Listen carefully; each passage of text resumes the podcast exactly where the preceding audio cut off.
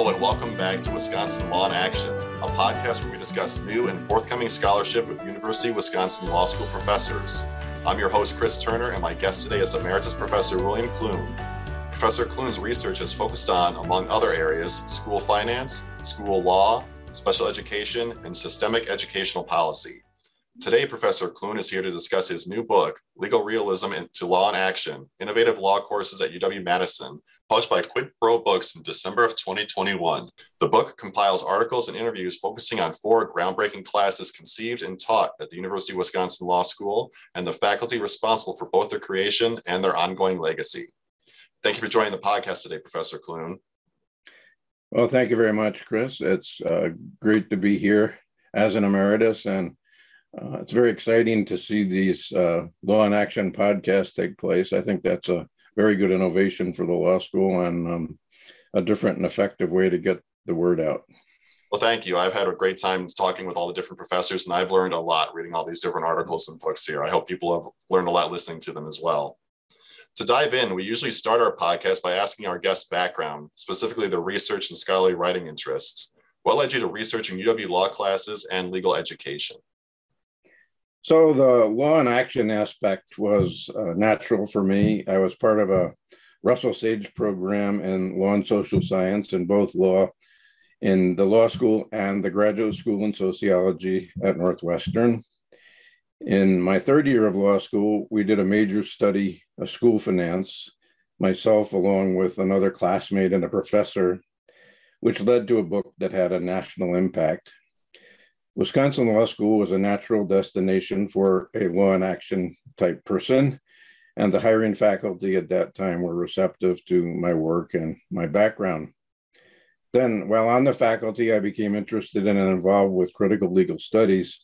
CLS follows legal realism in deconstructing policy bias in judicial cases and reasoning and documenting repressive historical trends what Bob Gordon, then on our faculty at the time, called uh, critical, or at my time, uh, later on, called critical legal histories. Oddly enough, um, Willard Hurst was a kind of predecessor of critical legal history because he explained the role of property and contract in the economy, along with restraints on exercise of those rights in a realistic and understandable way for example, the lumber industry in Wisconsin. He did not have rose colored glasses. Um, I would also say I had a lingering puzzlement about law school courses, especially in the first year, and this clicked with legal realism. There were all these rules, but I couldn't figure out what they were for or what significance they had out there in the world. They were kind of floating up there in the air. If you um, read the interview with Stuart Macaulay and Bill Whitford in the book, you'll understand the real world of contracts much better. Um, second and third year courses were easier to understand because the law uh, studied by them was created with a purpose in mind. Courses like antitrust, securities, regulation, and so forth. Right. The first year of law classes, you're kind of just throwing the deep end of very esoteric topics like contracts. That's a very vague term for people to understand. And I agree. The interview with Stuart and with Bill really sheds a light on why it's taught very differently here. And we'll get to that in a little while, though. But yeah, it's nice to have someone that wrote a book about law and action on our Law and Action podcast. So thanks again for joining us. Uh, in the preface to your book, you discuss legal realism and law and action. So before we get to that other content, let's explain these two terms a little, in a little bit more detail and why they're important to legal education. Sure. Um, legal realism was a movement of law professors in the 1920s who criticized the emphasis in law school on appellate cases and legal logic. They wanted to know about how law was actually practiced and its impact on people. Uh, Willard Hurst himself complained about his courses at Harvard Law School, although he did extremely well in them, as resembling Euclidean geometry. Um, this quest of the realist was the beginning of law in action. How is law experienced at the ground level, and what practical impact does it have? That beginning with the realist was greatly expanded at Wisconsin during the formative period that uh, the book looks at and then led to empirical research and courses in other departments as well as time went on. I love that comparison to Euclidean geometry, and I feared it when I first looked at law school. I was like, is this what it's going to be? And it turned out not to be so because of the professors that I had. Uh, so, what inspired you to focus on these four particular courses at UW Law? Um, the immediate stimulus was a law school event uh, honoring the late, great Herman Goldstein. You couldn't study Goldstein without considering Frank Remington because they worked together on the monumental American Bar Foundation study of the exercise of discretion in criminal law from investigation all the way through to sentencing and parole. The idea of discretion everywhere was revolutionary at that time. And then, equally important for the law school at that time was the pivotal influence of Willard Hurst and the parallel revolution of his course in legal history and legal process. The last thread, and equally innovative, was contracts law, contracts law in action, pioneered by Stuart Macaulay and Bill Whitford, because contracts is such a key course in the first year curriculum. Many of the most influential legal realists were contracts teachers and scholars, notably Karl Llewellyn. And looking backward, all of these courses were taught at Wisconsin from that early time to the present day. So it is a lasting formative tradition. I just have to re-emphasize the great part that you mentioned for Herman Goldstein, Professor Herman Goldstein. I was lucky enough to work with him pretty closely in a couple of different aspects of getting his book published back out there, and he was a gentleman and a scholar. No, no other way to put it. So it's just really great to work with him, and it was really great to see his class, along with Professor Remington's, had a spotlight shone on it here. So thanks. He, was, he was a special person. He really was. So we kind of have danced around this a little bit. What what are those four courses you focus on, and when were they developed? So here they are by name, and I say they were uh, developed from 1950 to 1970, and in different editions at different times, but that's a good time period. And it was Legal History by Willard Hurst, Criminal Justice Administration by Frank Remington, Herman Goldstein, and colleagues, the Wisconsin Contracts course by Stuart Macaulay, Bill Whitford, and colleagues, and Legal Process by Willard Hurst, Lloyd Garrison, Carl Auerbach, and colleagues. Willard Hurst's book on uh, which his first book was called Law and Society, and he conceived of it as a, both a, a book in legal history and legal process. And so uh, this last one that I mentioned, legal process, was the updated legal process version of that uh, switch hitter, you could say. And then all four courses continued at Wisconsin or nationally from that early time to the present. Let's dive into each one of these individually to really get a good sense for them.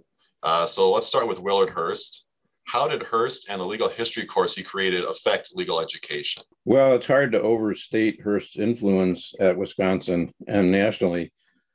He virtually invented the modern field of legal history and one was the and was one of the early pioneers of a legal process course along with Hart and Sachs. He had a powerful role in obtaining funding for others on the faculty he had a prodigious publication record, almost unbelievable when you look at it. Uh, he studied the rise and fall of the lumber industry in Wisconsin, along with the destruction of the northern forest. He turned down offers from Harvard and Yale, as did Remington at Harvard. His book, Law and the Conditions of Freedom, was a, best, a bestseller and inspired others to pursue legal history as a field. We also at the Law Library here are in the process of migrating a Hurst collection that we have digitally created to our repository, where we have a lot of his lectures and some of his correspondence digitized and a lot of his publications in one spot. And it is, as you said, a prodigious collection to review because he was just an amazing writer that really changed the outlook of legal history. Uh, also, we have his typewriter. It's fun to see anyone who was around Willard knew of this typewriter because he would sit in his office with natural light only. He never turned on the lights, and you would hear him click clacking away at a at a rapid pace. I think that goes all the way back to when he did his uh, different clerkships, and we all in the faculty would get concise little reviews and comments on the work we were doing, always very helpful, typed out on that typewriter. So that's a great artifact that you have. Well, however he worked in natural light or otherwise, it worked very well, to say the least, to give a little bit of understatement here. Well, thank you for that one. Let's turn next to Professor Herman Goldstein and Professor Frank Remington's Criminal Justice Administration course. What impact did this course have on legal education? Well, again, it's hard to overstate the influence. The courses grew out, as I said, of this enormous research study by the American Bar Foundation, which looked at the exercise of, of discretion from the earliest count encounters of people with the legal system straight through to the end of the process. Um, professors from other law schools, Yale among them, took part in study groups held at Wisconsin and went home and wrote tenure articles. Walter Dickey told me that he attended one of those and it was the uh, probably the greatest intellectual experience of his life. And um, that's something coming from Walter. Um, the criminal procedure course created by Remington is still taught today at Wisconsin by professors Keith Findley and Cecilia Klingele. And I consider that to be the jewel of the first year curriculum, perhaps um, because I'm biased, but I, I do think very, very highly of it. Um, Goldstein wrote books on policing in a free society and problem oriented policing. He came to have enormous national and international influence and received a very distinguished international prize, sometimes called the Nobel Prize in his field, although it wasn't a Nobel Prize technically. I told him, well, it's the greatest prize in your field. So I got to interview him not too long before he died, and that'll be a lasting memory as well. So, and Professor Michael Scott was a protege of Goldstein who taught his courses at Wisconsin and now heads an amazing center on problem oriented policy at Arizona State. Scott has an article in the book, which is really well worth uh, reading about Goldstein's work and his relevance to policing issues today. We also hold here at the Law Library, right below Willard Hurst typewriter, a partial collection of the American Bar Foundation papers that Herman and Frank Remington worked on, and a complete collection is the Wisconsin Historical Society right across the hill here. So if anyone's ever interested in reviewing these papers, they are available to be reviewed. And it's just an amazing, massive collection, as Professor Clune said, to show from the street level riding in the police car to how these people were first interacted with, with the discretion, all the way up to sentencing. It's an amazing, amazing yeah. collection. When I went to interview uh, Herman at his apartment, he said, Bill, I'm so excited. I just got a call from this researcher at Harvard who was interested in the American Bar Foundation study and wanted to know some sources and things to read. And he said, I almost felt sorry for having to dig through all of it uh, again. But uh, so it just kind of, she was uh, either a young professor or graduate student, I can't remember. So that all those years later, it still had vitality. So maybe she went and looked in your library sources. Mm-hmm. Yep, we worked with her actually, and she we haven't had her here yet because of COVID, but we still are working with her to get her to see him eventually. Oh, really? Okay, mm-hmm. good. Yep, it's still being worked on. I wish she had been here, but COVID interrupted travel plans, unfortunately. But it will happen. okay, let's turn to the third course that we just that you discussed in your book, and that's the Wisconsin Contracts class that was largely created by Stuart Macaulay and Bill Whitford. How is it different than previous contracts classes? Well, I think the departure of this course from traditional contracts courses was profound. Um, instead of teaching appellate cases about such topics as contract formation, offer, and acceptance, this course focused on the other end of the spectrum, contract remedies, which determine whether recovery is possible, uh, and on the multiple obstacles in the way of recovery of damages it also featured the multiple conflicting doctrines that make, make prediction of results difficult. I would say, interestingly, including after an appellate case where one side wins, they have to go back down to the trial court and face arguments that weren't made before but, but are relevant to the outcome in the, in the new trial. And it brought attention to how most contracts are made and enforced. Um, on the one hand, relational contracts, which is a specialty of Professor Macaulay and something he's really internationally famous for, they're based on trust, and disputes are resolved informally outside of courts. And this type of contract is extremely common in the real world. For example, long run supply contracts. And so, on the other hand, a great portion of contracts are made between parties of vastly different power, with one party dictating all the terms and remedies. You just click agree and you've given your consent. That's the so called meeting of the minds right there. Click agree, minds are met. We had, I was lucky enough to have Stuart on the Law in Action podcast last December. And it was very interesting to hear about his stories developing the course and about the publication of his selected writing as well. And so I'm going to plug in our previous pod to say, go and check that out. It's really wonderful to talk with Stuart anytime. And finally, we return back to Willard Hurst and the legal process course that he created. How did this class change legal education? This was with Lloyd Garrison and Carl Auerbach. It was an updated version of Hurst's originally original book, which I said was Law and Society. And it was Hurst, Auerbach, Garrison, and Sam Mermin who authored this updated version and taught the course. Uh, I think it was a required first year course for a while. I think Walter Dickey took it while it was a required course, you know, as a student. So we have a generational transfer here through the ages. Um, I just mentioned Sam Mermin was a colleague when I first joined the law school and always a thoughtful, uh, warm, and friendly person. He's passed now.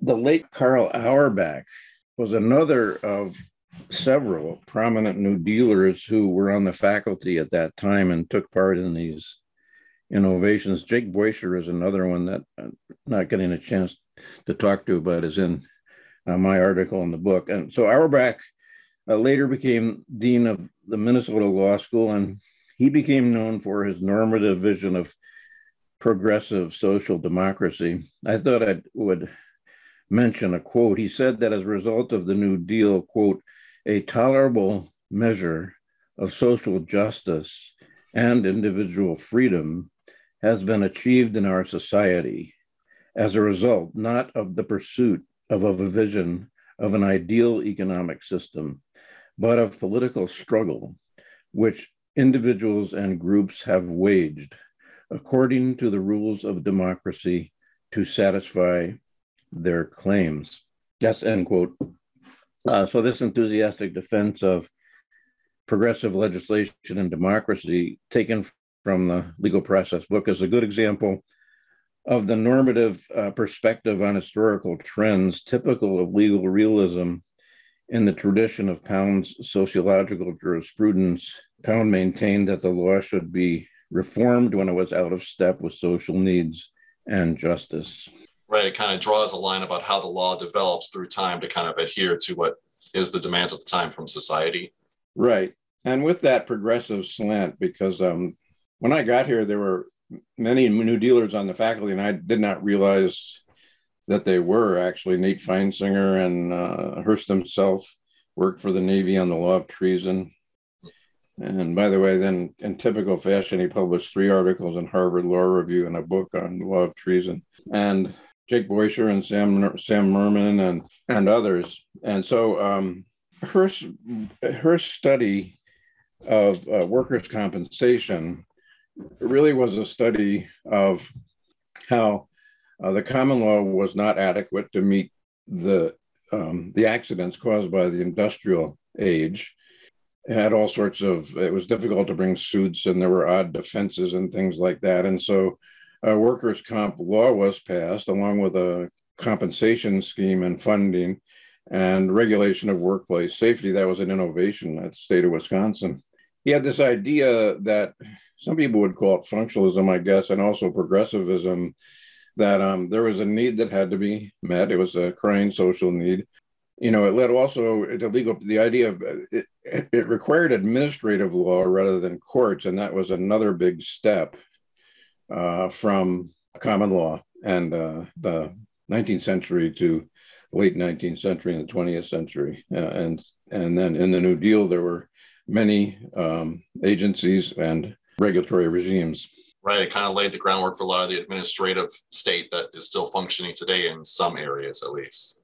Oh, absolutely. It's functioning all over the place. You know, it's contested up and down in, in every hearing and every new in every new amendment that's proposed, and the Supreme Court kind of backtracking on what is in the discretion of administrative agencies, but it's still there and uh, chugging away. But another great element of this book are the interviews that you conducted and collected, which you've been discussing and alluding to throughout our discussion so far. What were some of your favorite moments from these interviews? I, I say in the book that I first hesitated whether to include the interviews.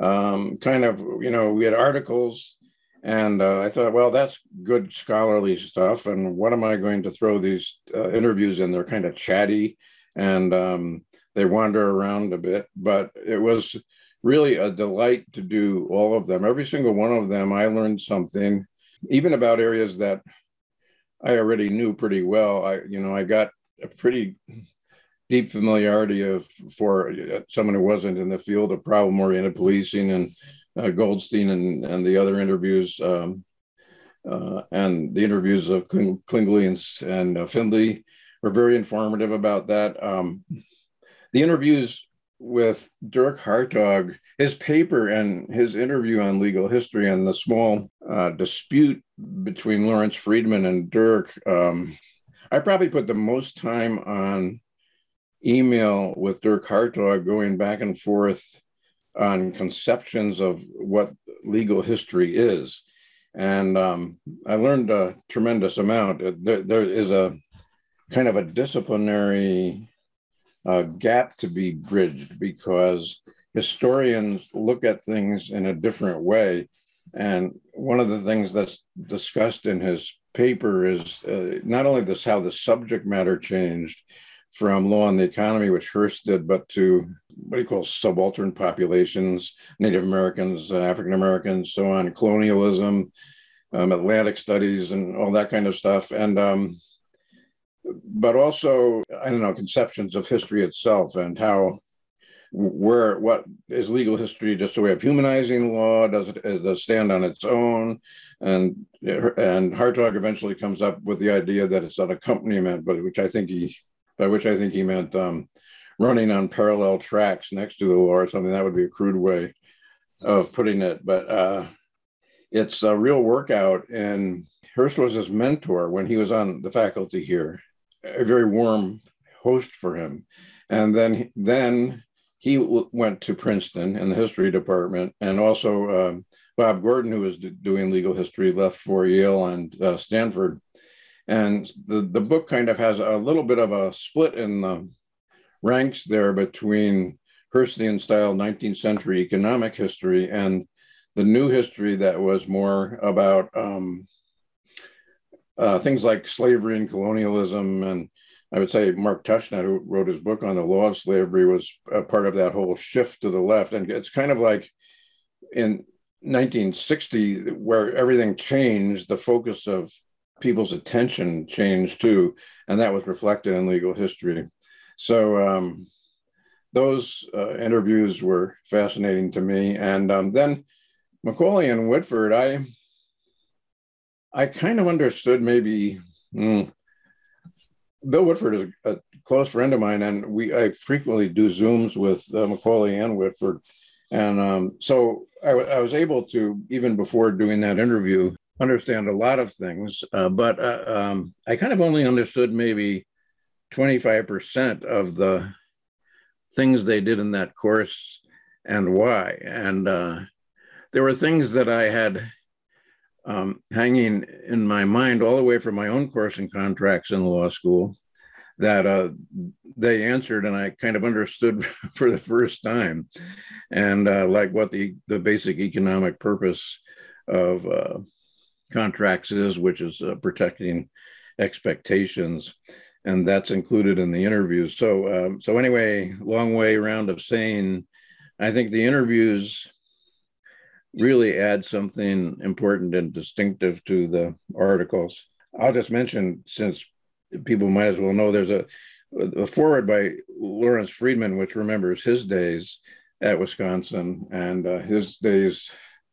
He wrote uh, many editions of a history of American law and um, also a law and sociology book with Stuart Macaulay, and they were close colleagues. But he um, he kind of takes a little exception to uh, Dirk Hartog's view about um, about Hurst that maybe he was a little bit rigid in not accepting these new historical movements uh, of the 60s and things like that. I wouldn't want to overdo the disagreement. It's but it, it makes I think it spices the book a little bit to say to kind of identify these different points of view. But it adds more nuance and it allows you to shed light from different angles on Professor Hurst's work. And it sounds like uh, anyone could get learn from this. Like if you, as an emeritus law school professor and sociology professor, can learn different aspects of, of contract law from the interview, a first year law student or someone that's been in law for 40, 50 years could also learn something by reading these interviews. Yeah. I hope that some incoming law students read it. Um, it might be, you mentioned before when you come into law school, you're thrown into the deep end and you are doing things and wondering um, what they're going to amount to and exactly what you're learning. And so it's kind of like a deep end with um, blindfolds on instead of swimming goggles. And that's common experience for all those law students, I think. But I think if they breeze through that, at least um, they'd get some interesting thoughts and ideas for, for example, for the contracts courses and other courses. Well, let me go back. You had mentioned the introduction by Lawrence, Professor Lawrence Friedman. I'd like to read an excerpt from that, if I may. When I read the interview with Cecilia Klingele and Keith Findley in this book, I couldn't help thinking, what a wonderful course they teach, what a wonderful experience for the students. Do they realize how different this course is, how rich in experiential learning? This really uh, affected me because I happen to have both professors Klingele and Findley for these two courses when I was in law school, and I learned a lot from both of them.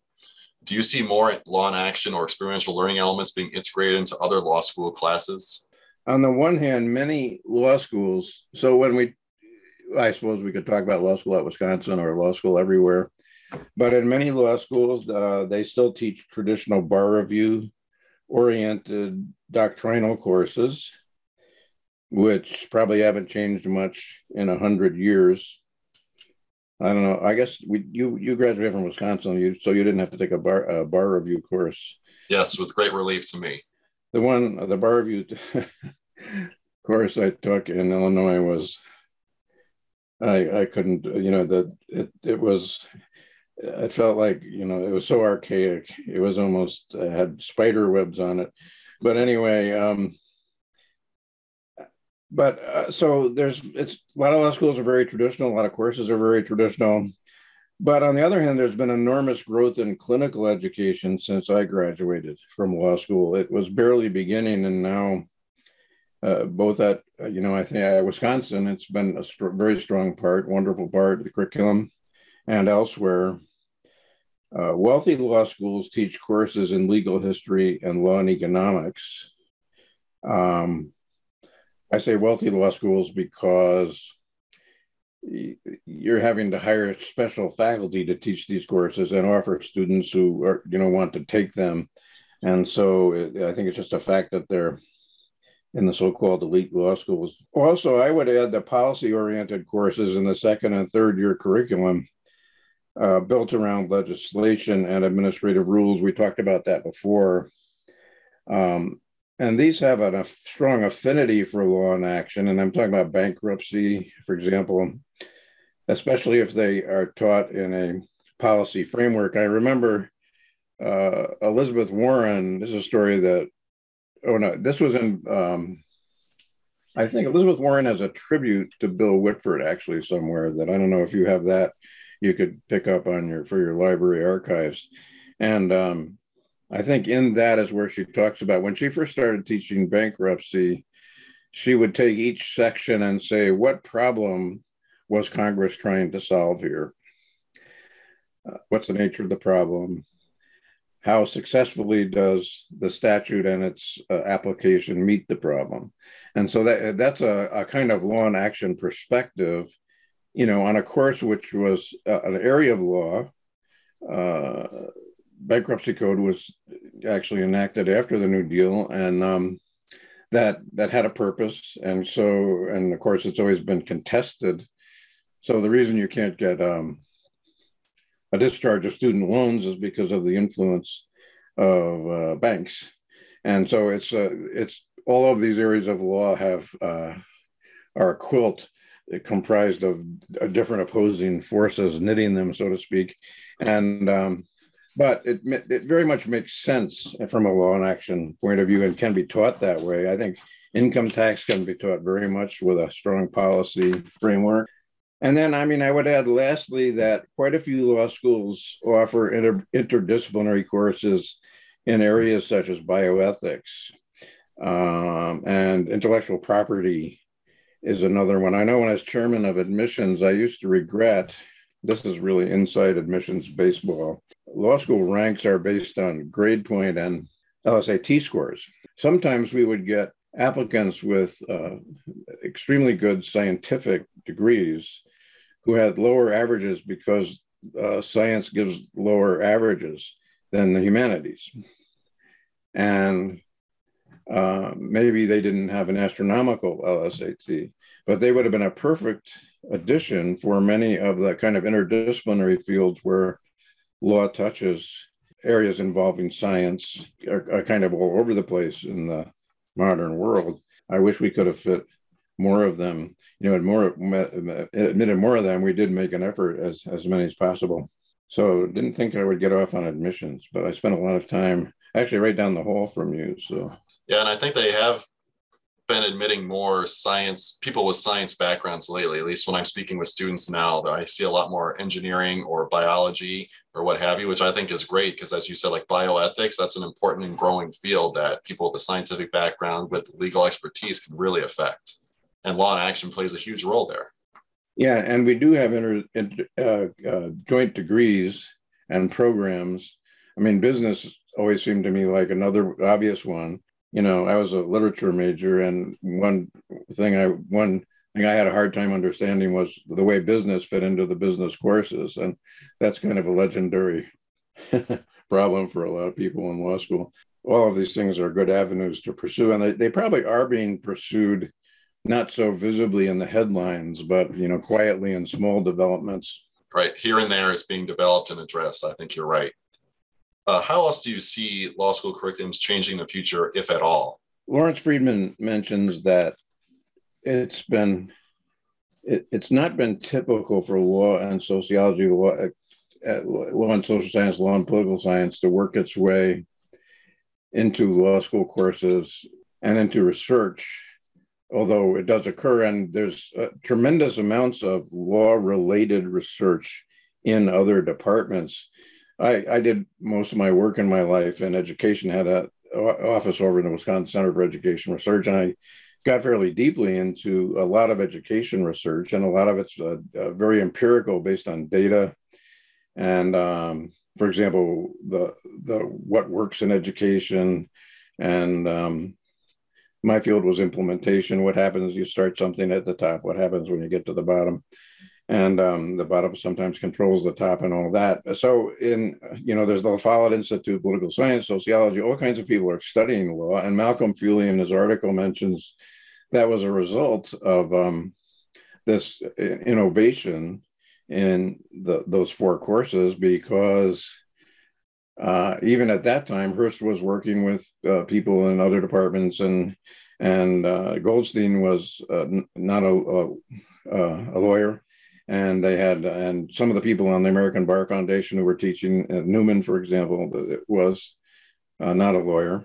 So that it began then, and I think a recent interesting example is Thomas Mitchell's work on longstanding doctrines that have um, deprived Black and other disadvantaged American families of their property and real estate wealth.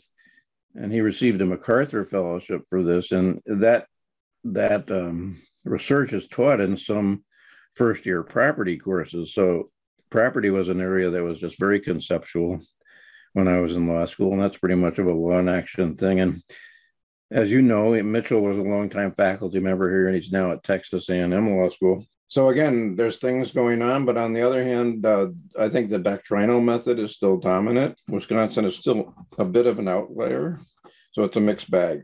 What do you most hope readers take away from your book? Well, I would say obviously a wider understanding of the distinct achievements of the Wisconsin Law School over many, many decades. And then also the long gradual evolution of law in action going back more than 100 years. I think that's a good capstone for it. I agree, and I think people are going to get that in spades from this book. I'm, I, I've really enjoyed what I've read so far. We'll link to Professor Clune's scholarship on our podcast page. Uh, thank you very much for joining the podcast today, Professor Clune. Well, thank you. It's been a very good experience. I think I hope um, people enjoy it and um, learn something from it. I'm certain they will. We've been discussing Professor Clune's recently published book, Legal Realism to Law in Action Innovative Law Courses at UW Madison, published by Quid Pro Books in December of 2021. The SSRN link and a link to purchase the book are both on the podcast page. For a complete listing of Professor Clune's work, visit the University of Wisconsin Law School repository. This link can be found along with this podcast at wilawinaction.law.wisc.edu. Thank you all for listening. Be sure to check out our previous podcast where we discuss a wide range of legal topics and scholarship, ranging from tribal law to COVID vaccinations to legal entrepreneurship.